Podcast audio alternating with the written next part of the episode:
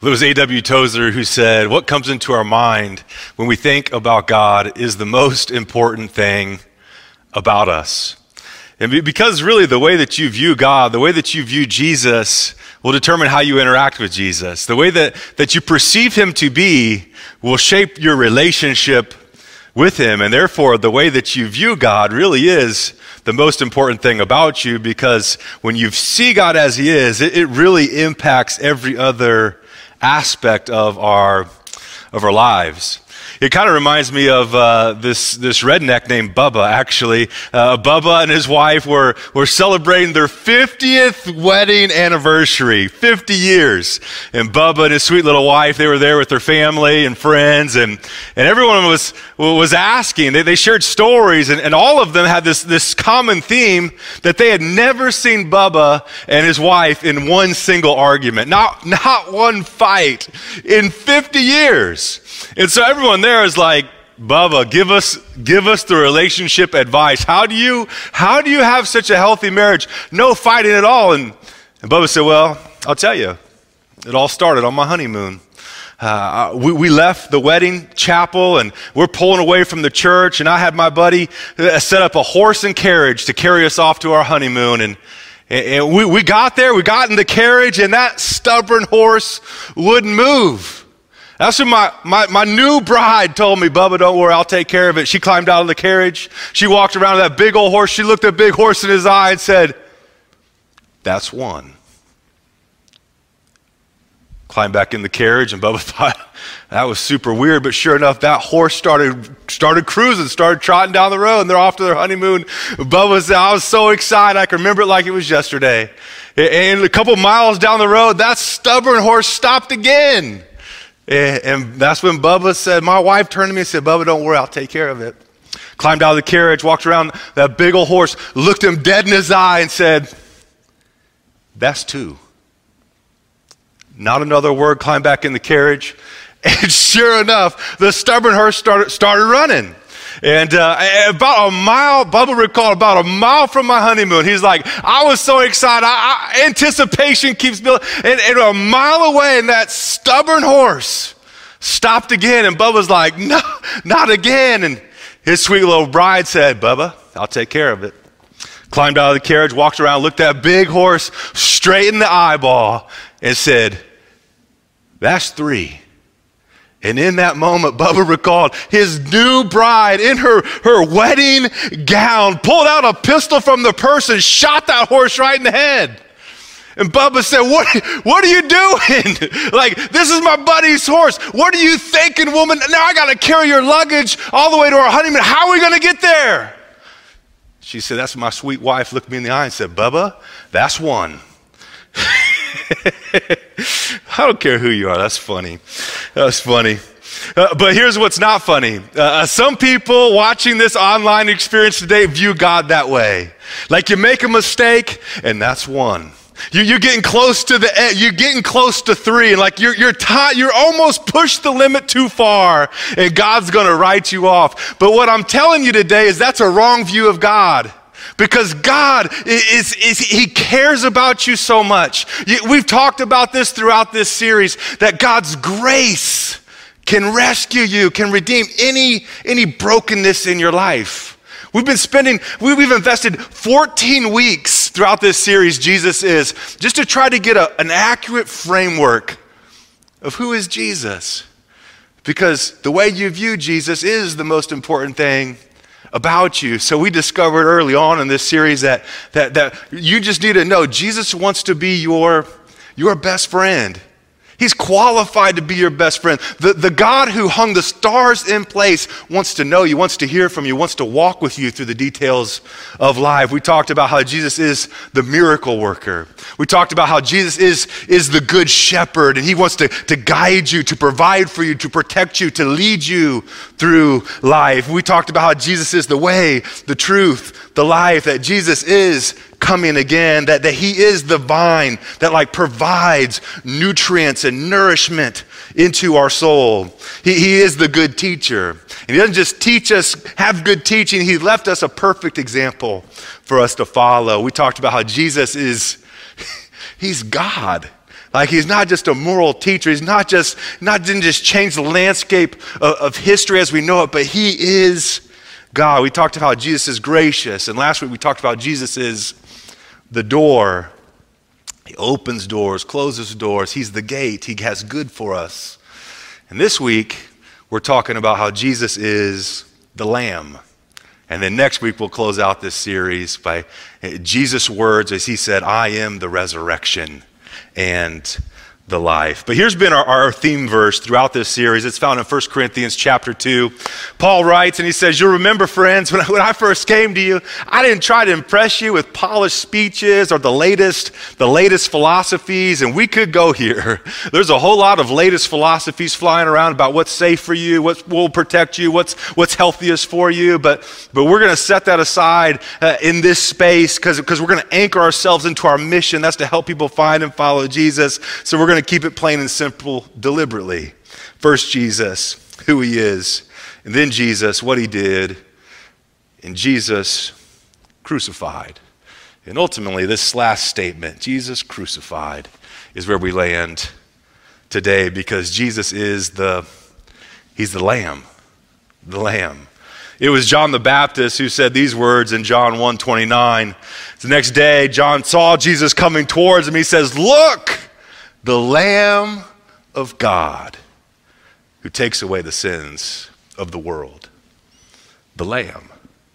Why, why is the Lamb so important? Why is, is the Lamb such a, a big deal? You might find it interesting that in your Bible, that phrase, the Lamb, appears 104 times. Most of them are found in the first five books of your Bible. And so, from the beginning of the Bible, as soon as you start reading the Bible, the Lamb is at the forefront. God is communicating to us. He's saying, hey, there's something real important here. Not just the lamb, but, but a lamb that is, is sacrificed. And then you also might find it interesting that, that the other 25% of the times this phrase, the lamb, is used, is found in the last book of your Bible, the book of Revelation, where we, we read about the lamb, and Jesus is referred to as the lamb, and this lamb, he has authority, he has power. We read about how, how, how thousands, billions, millions of people are gathered around this throne of every tribe, nation, and tongue, like all nationalities, all language. And here's what they're doing they're worshiping the Lamb who was on the throne. In the book of Revelation, there's, there's things that are hidden, things that are concealed, there's, there's things that would never be revealed, but the Lamb has authority to open them. The Lamb, the Lamb, the Lamb. At every turn, Jesus is called the Lamb throughout the book of Revelation. So, the beginning of your Bible, the Lamb is the focal point. The last book of your Bible, the Lamb is the focal point. And at the apex of your Bible, the climax, we see a lamb being sacrificed so you could go free. The lamb is so important. But here's the question what does that even mean? And so I just want to talk for a minute about the origins of, of, of the Lamb. And it all kind of really begins to unfold in this book of Exodus, the second book of your Bible.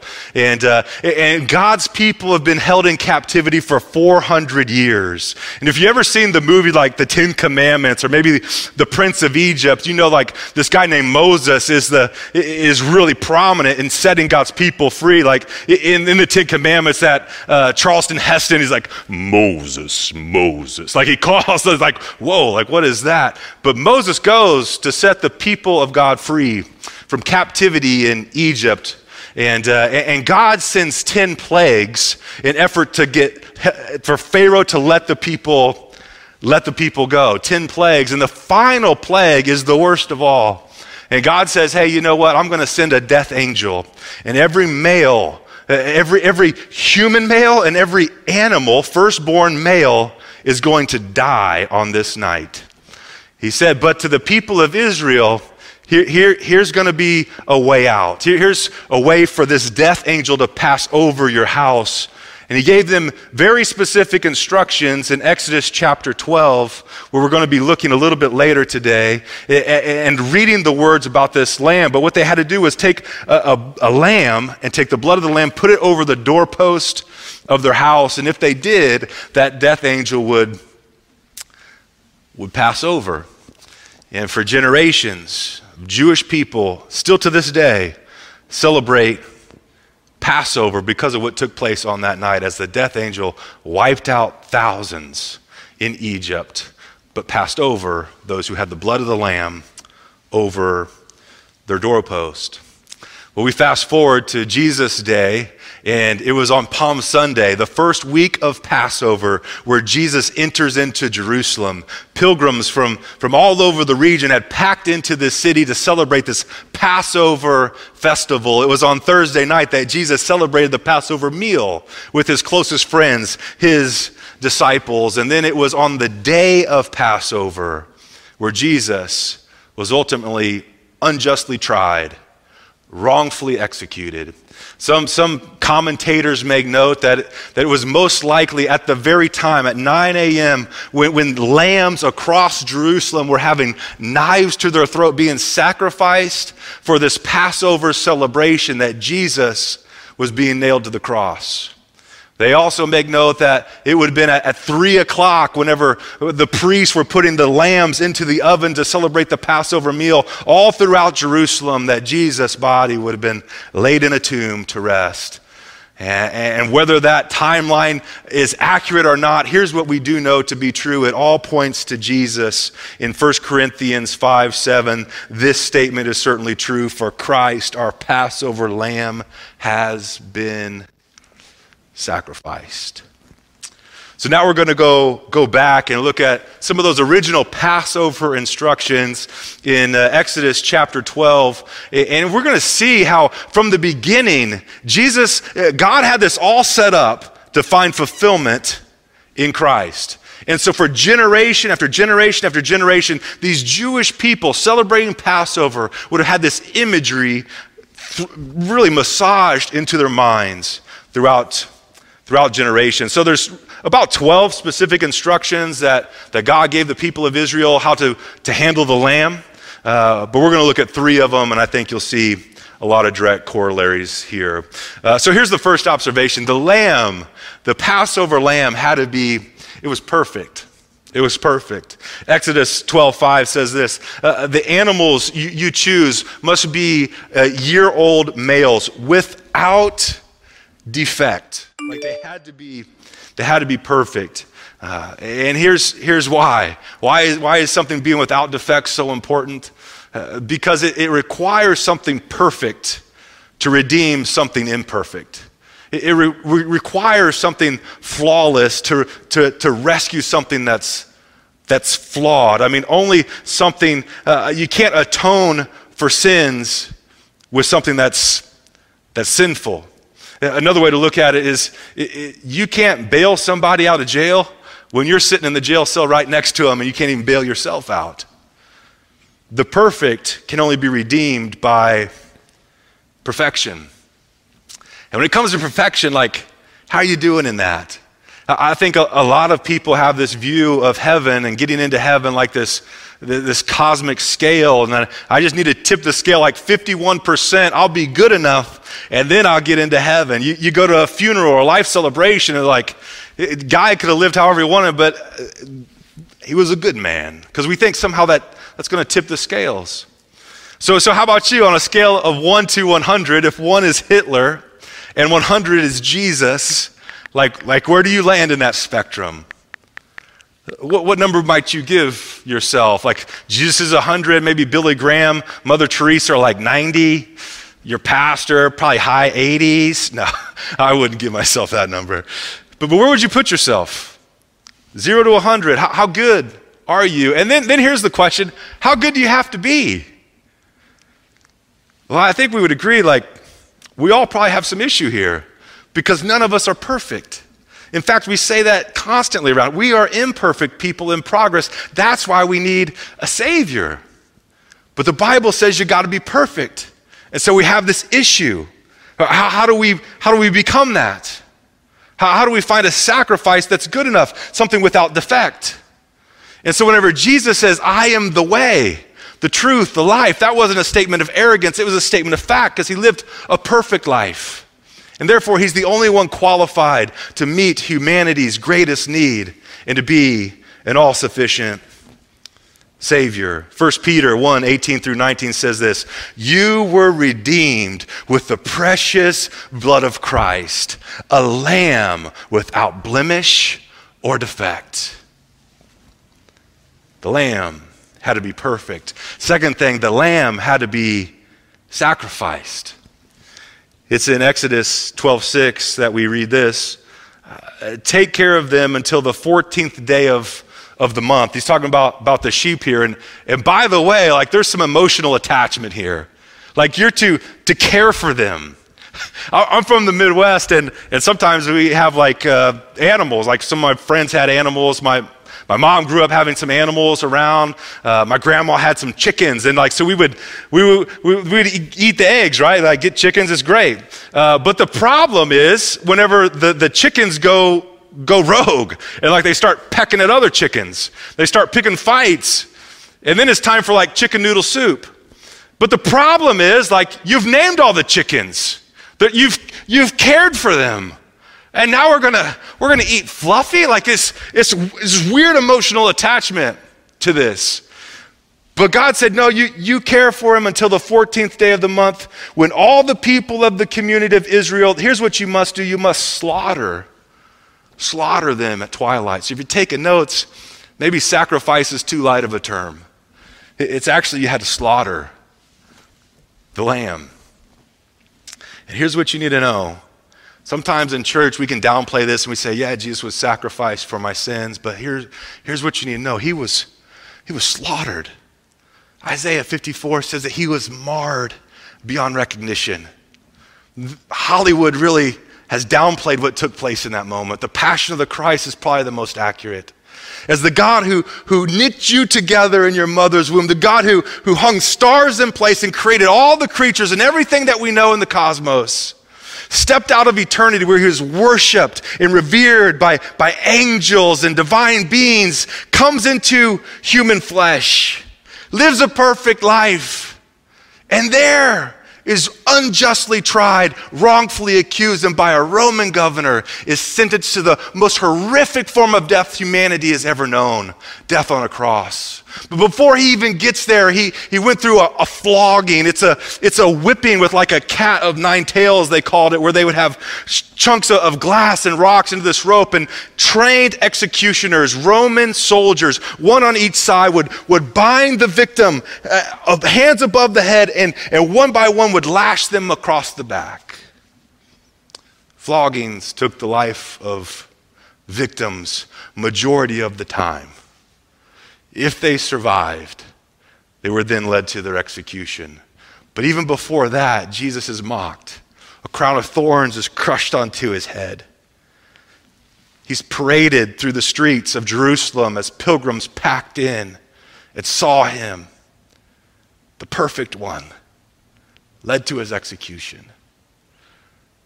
And from there, he would have been nailed to a cross not through the hands, but through the, the wrist. The New Testament authors would have considered this part of the hand, and it would sever the median nerve. And there, on the cross, once in place and erected upright, he would have been about eye level with everyone he saw, and they beheld him. His mom saw him. And to only get a breath whenever you're crucified, you have to pull yourself up and then back down. I'm just saying, he, he wasn't just crucified for your sins, he was, this is a more accurate word, he was slaughtered. To, to, to get this visual that sin requires such a sacrifice. To, to, we can downplay our mistakes, we can downplay our sinful nature, but it came at a great price. And the Jewish people would have understood this because every year at Passover, they would have slaughtered a lamb, every single household. Didn't just happen on, on Passover, though, in Exodus 29, 38 through 39. This is to the priest, and it says, This is what you are to offer on the altar regularly each day. Every day, here's what you got to do two lambs, a year old. Offer one in the morning and one at twilight. He's like, Boys, you're messed up. You might not know this, but spiritual leaders are, we got issues too. He's like, before you start your day, make a sacrifice to, to free you from, so you can start your day with a clean slate. And then, by the way, before you go to bed, you got to make a sacrifice again because you made some mistakes throughout the day. And these priests who would ultimately kind of function as butchers had this reminder of the consequences of sin confronting their five senses on a daily, daily basis. But here's the good news your lamb does not need to be sacrificed twice a day. He has dealt with sin once and for all so you can live free from shame, free from a guilty conscience, free from sin's deceitfulness. Here's what it says in Hebrews 10 10. It says, And by that will we have been made holy through the sacrifice of the body of Christ once and for all. No more sacrifice is needed. Like, that's good news. That's worth getting a little bit fired up about. Because his, his sacrifice was so perfect. It took care of everything that you've ever done in your past. It, took, it takes care of everything that you've done today. And it will take care of everything that you will do in the future. The sacrifice has been made once for all. You can now walk in freedom. It's not like God's looking at you whenever you blow it and he says, That's one. No, no, no, no. It doesn't catch him by surprise. He's already supplied the sacrifice needed for you to be free from shame, free from guilt, free from condemnation, so you can be 100% perfect in God's eyes. Verse 11 says, says, Day after day, priests stand and perform their religious duties. Again and again, he offers the same sacrifice, which never can take away sins. But when the priest, Jesus, had offered for all times one sacrifice for sin, he sat down at the right hand of God. And since that time, he waits for his enemies to be made his footstool. For by one sacrifice, he made perfect forever those who are being made holy. The Holy Spirit also testifies about this. He says, This is the covenant I will make with them. After that, says the Lord, I will put my law in their heart and I will write it on their minds. Then he has, adds this uh, their sins and lawless acts I will remember no more. And where there have been forgiven, sacrifice for sin is no longer necessary. I've got good news, friends. Sacrifice for your sins is no longer necessary. And some of you watching this, maybe because of the guilt of your past, you live in a constant state of sacrifice, beating yourself up morning and night over dumb things you've done in your past. Well, I'm here to tell you the Lamb, He was perfect, He was sacrificed, so sacrifice is no longer needed. You can now walk in freedom. Sacrifice is no longer needed. And here's the last aspect of the, the Passover lamb that we'll look at today that we see fulfilled is that the lamb was not only perfect, the lamb was not only sacrificed, the lamb was shared. Uh, this is probably one of the, my favorite aspects of this Passover meal. It's, a, it's an aspect that honestly I never really recognized to the degree that I, I, I do now, and I'm sure I got a whole lot more to learn. But, but from studying this this week and, and last week, preparing to present this to you, but, but it's awesome to think that throughout generations, this was mas- massaged into the Jewish nation, the nation of Israel, that the lamb was always to be shared. Here's what would, would take place. And if, if they're celebrating Passover, if one individual family, there wasn't enough people to, to eat the lamb, then they were to invite some people over to share the lamb. Here it is in Exodus 12:4. If any household is too small for a whole lamb, they must share it with one of their nearest neighbors. That they, they could not keep any of it left over, no leftovers. All of it, it must be shared. And let me just pause right there and say our house, our household here at Central is too small. We must share. Venture Christian Church, their, their household is too small. They got to share. Echo Church, too small, must share. Westgate, too small, must share. Hillsong Church, too small, must share. Life Church, too small, must share. We must share the Lamb. There's more. There's more. We live in a, a, county where 1.7 million people don't even know the Lamb, haven't tasted it, we must share. We must share. And I, I love God's heart for this. It starts with, with your family. And once your family's satisfied, you share it with your neighbors. And once your neighbors are satisfied, then they can share it with their neighbors. And on and on and on. It's always been the heart of God for this. A lamb, the lamb must be, be shared. 2 Corinthians 5:19 says this. God was reconciling the world to himself in Christ. Here's the good news. He did the heavy lifting. Like he does the hard part. He, God is in charge of reconciliation. How did he do it? At ultimate price, he gave himself in Christ so that people can go free, not counting men's sins against them. Your account balance can be brought to zero, not by anything you did, not by anything I can do for you, but because of all what Christ did. He, he did the heavy lifting, He did the hard part, he, he did the sacrifice, He lived the perfect life. Now the lamb is to be shared, and so He's committed to you. He's committed to us, to you, Dave, to you, Donna, to you, John, to you, Rhonda. To, to you, Lindsay, he's committed to you. This message, you can be free. Your account balance can be reconciled in the courts of heaven. You can know God. You can grow in freedom. You can show your purpose. You can go change the world because the Lamb has been slain. In closing, three opportunities three opportunities. I want to just try to make this as practical as I can as we land the plane. We're in a pivotal season in our church as we move into falls, not just in our church, but around the world. Like, it's a pivotal season. So I want to invite you, along with me, to do these three things. Three things. The first is this pray. We need to pray. Here's the deal. I, want to just revisit this one friend focus. We, we say this all the time, but we want you to live life with a one friend focus. You probably got 50 friends that don't know God, but who's one person you're praying for on a daily basis, saying, God, would you save them? God, you've, you've, you're the perfect lamb. You've made the sacrifice, but they haven't tasted it. They haven't received it. So, Jesus, would you open their eyes? Would you, would you save them? Who's one person you're praying for on a daily basis that they know God? Here's why it's so vital that we pray because because salvation is not something you or I can do. We can't save anyone. Only God can do that. And here's the deal they have a very real enemy. A matter of fact, the enemy has blinded them to the truth. The Bible says this in 1 Corinthians 4 4 says, The God, little, little g, of this age has blinded the minds of unbelievers. Like, like, you can't really get mad at them. It's not their fault. They've been blinded.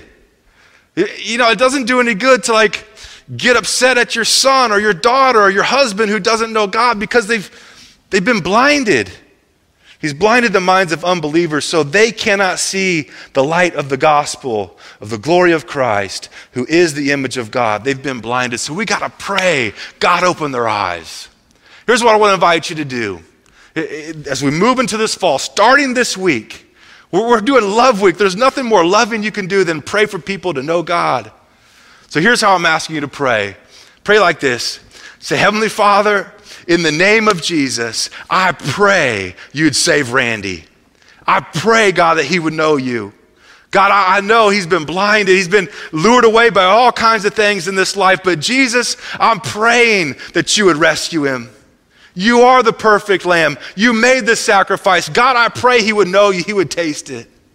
He'd taste and see how good you are. So, God, I'm praying you'd rescue him from the lies of the enemy in Jesus' name. And you pray that for your one friend, just like that, every day of the week. And you watch how God moves in their life and in your life. You pray for opportunities. God, use me to help them find you and follow you. Second thing we do, we invite. We invite people to know God. This is why we're here. We say it's every we exist to help people know God, to know to find and follow Jesus. So they can grow in freedom and go on this vibrant journey that God has for them. But, but it requires someone to, to invite them. Romans 10:13 says this, anyone who calls on the name of the Lord will be saved. But how can they ask to, to save them unless they believe in him? And how can they believe in him if they've never heard about him? And how can they hear about him unless Juan tells them, unless Ken tells them, unless Amir tells them, uh, unless Janessa tells How can they hear unless you tell them? Let, let's live this out. Let's invite people. As a matter of fact, maybe you're watching this today and you say, you know what, I don't, I don't know God, but I never thought it would be through a message about a lamb, but all of a sudden it makes sense. And if that's you, I just want to invite you to not ignore that, but to go all in with Jesus.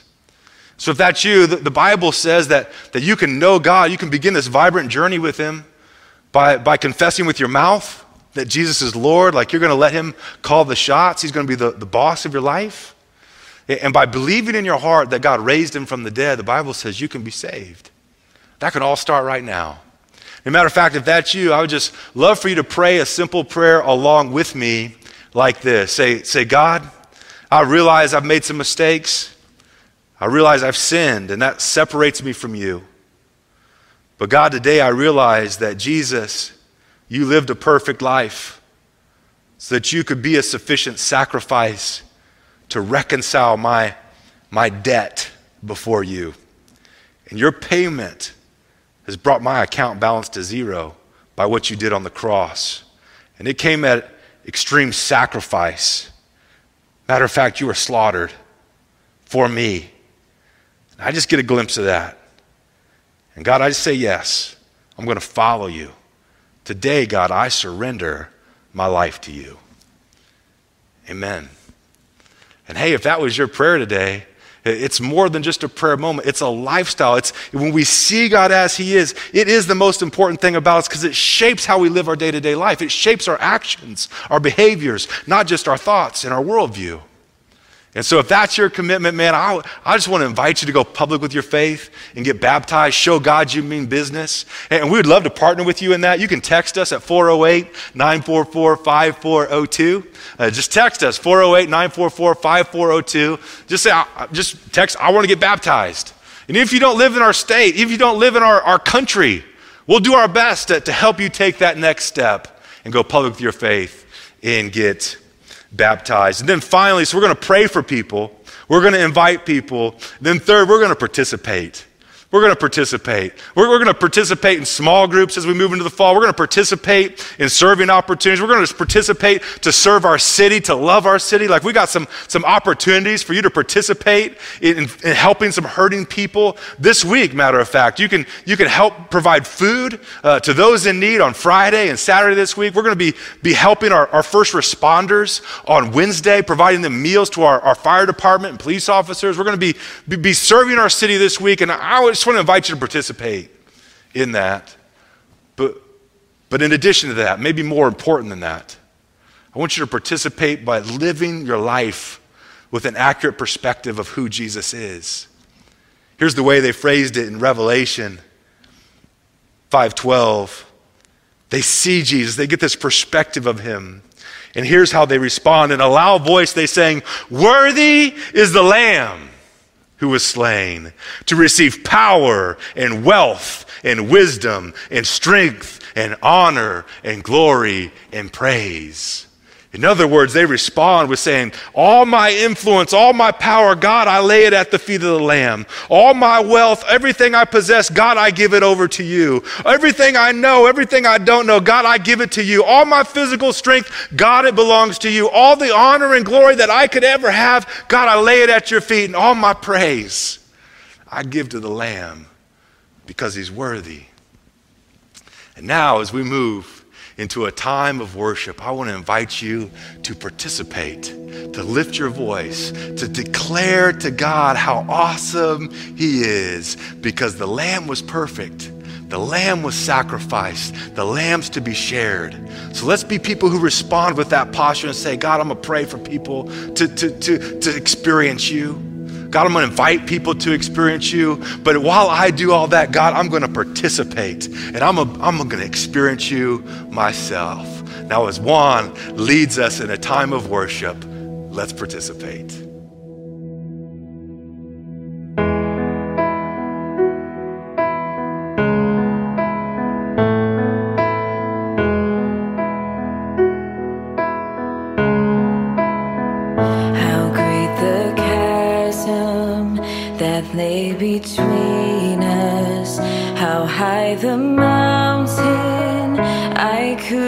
Not climb. Heaven and spoke your name into the night. Then through the darkness, your loving kindness tore through the shadows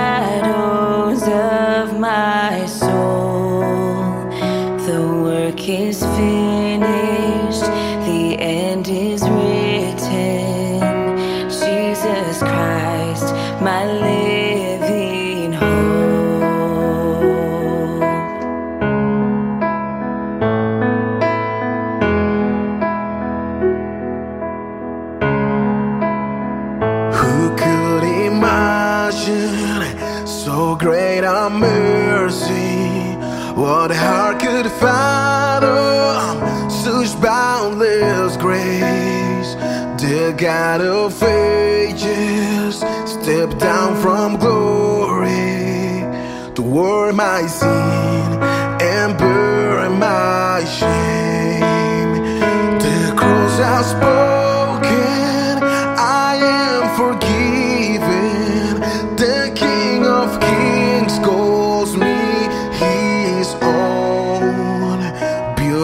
Beautiful Savior, I'm yours for forever.